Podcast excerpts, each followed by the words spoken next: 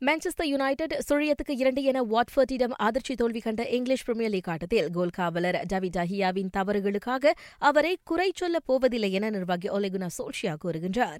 அது சற்றும் எதிர்பாராத சூழ்நிலை என கூறிய சோல்ஷியா அவ்வாட்டத்தில் தனது ஒட்டுமொத்த அணி வெளிப்படுத்திய ஆட்டத்தில்தான் தமக்கு அதிருப்தி என தெரிவித்திருக்கின்றார். அத்தோல்வியை அடுத்து யுனைடெட் எட்டாம் இடத்தில் இருக்கின்றது. கால்பந்து துறையில் நீடிக்கும் இனத்துவேச சர்ச்சைகள் கைமீறியிருக்கின்றன எனவே இனத்துவேச சர்ச்சைகள் குறித்து அதிகாரப்பூர்வ விசாரணையை தொடக்குமாறு தொழில்முறை கால்பந்தாட்டக்காரர்கள் சங்கம் பிரிட்டன் அரசாங்கத்தை கேட்டுக் கொண்டிருக்கிறது ஆக புதிதாக நிகழ்ந்த சம்பவத்தை அச்சங்கம் கோடி காட்டியது டாட்னம் சால்சி மோதிய இபிஎல் ஆட்டத்தின் போது தி ப்ளூஸ் வீரர் ஆண்டோனியோ ருடிகரை ஸ்பர்ஸ் ரசிகர்கள் இனத்துவேசம் செய்ததாக கூறப்படுகின்றது. அவ்வாட்டத்தில் சால்சி இரண்டுக்கு சுழியம் என ஸ்பர்ஸை வீழ்த்தியது.